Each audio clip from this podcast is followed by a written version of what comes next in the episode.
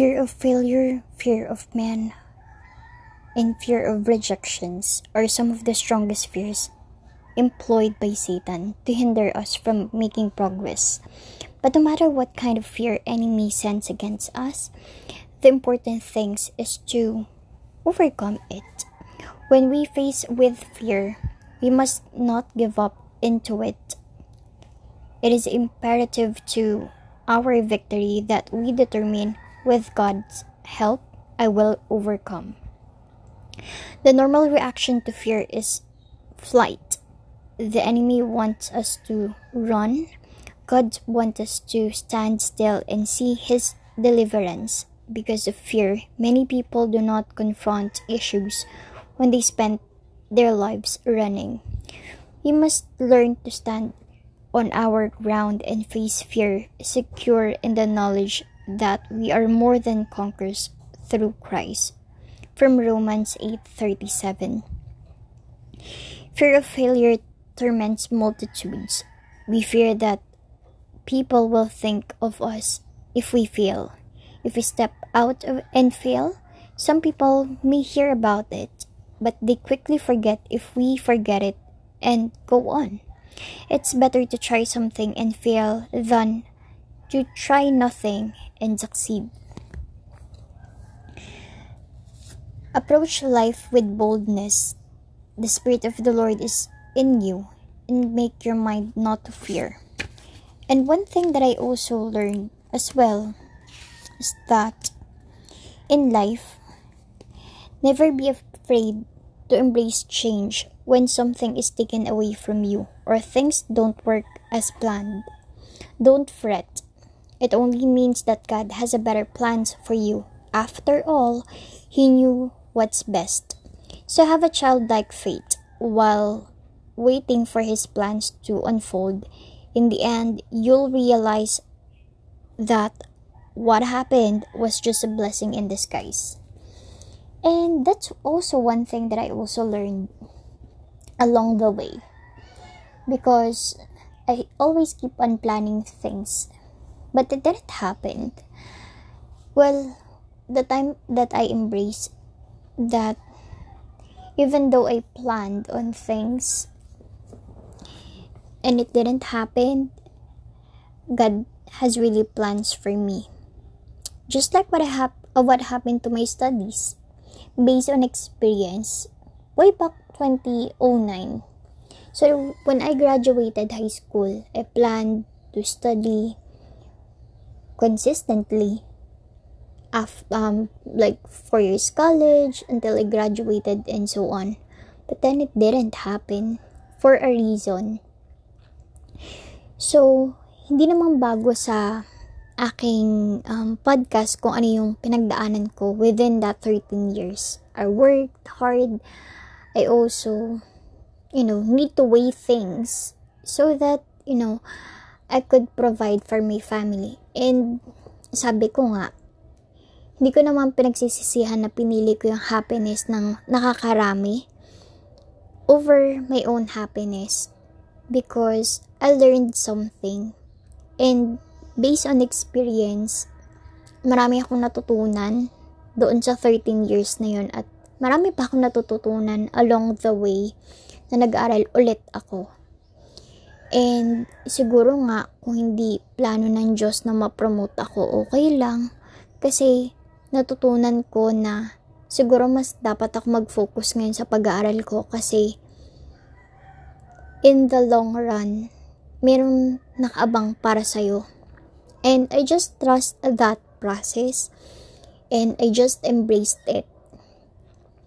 Siguro mahirap yung proseso pero alam mo yun, in the long run, sabi ko nga, baka merong para sa akin talaga.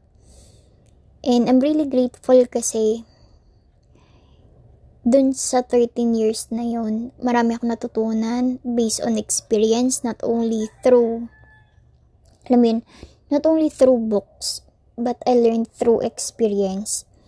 Yung mga pagkakamali na hindi ko na dapat gawin, siguro natutunan ko na way back.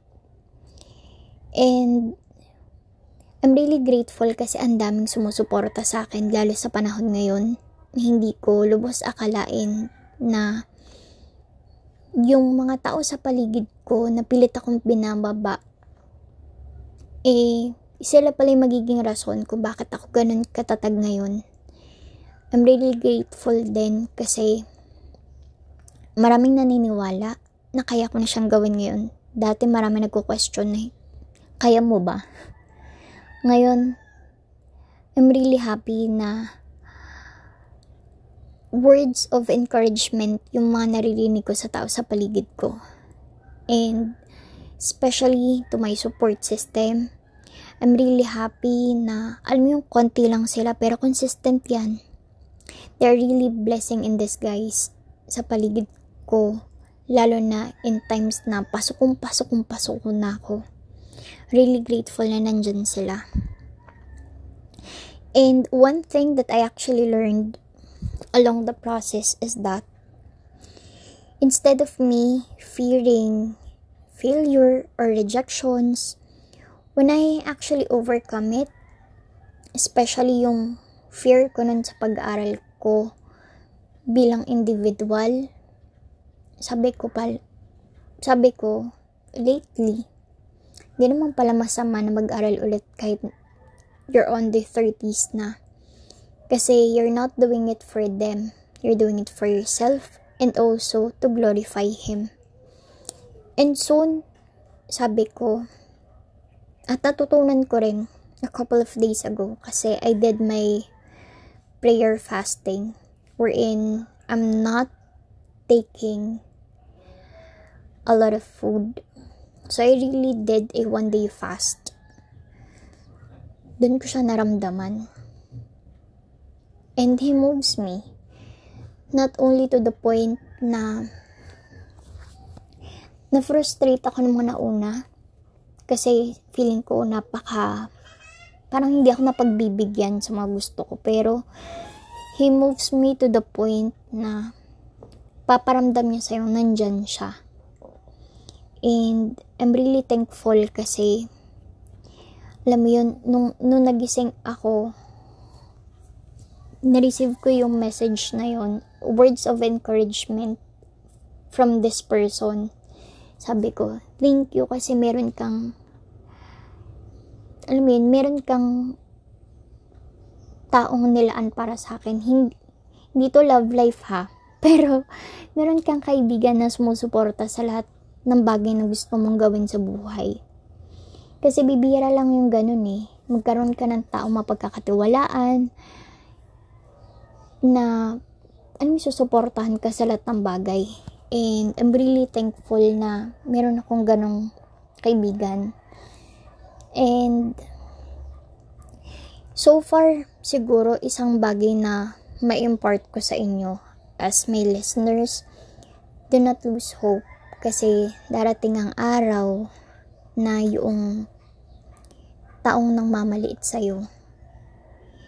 Sila din yung magiging rason kung bakit mag-strive harder ka. It's not to prove to them that they are wrong, but to make you stronger.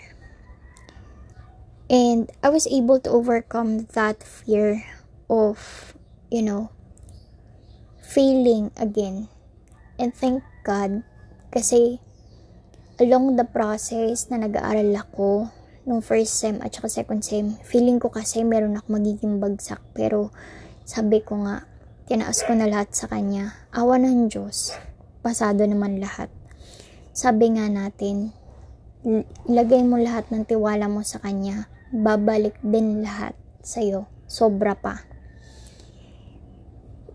huwag ka makakalimot tumawag sa kanya. Yun lang yung mapapayo ko. Huwag mong kakalimutang tumawag sa kanya. Bibigay niya sa'yo lahat.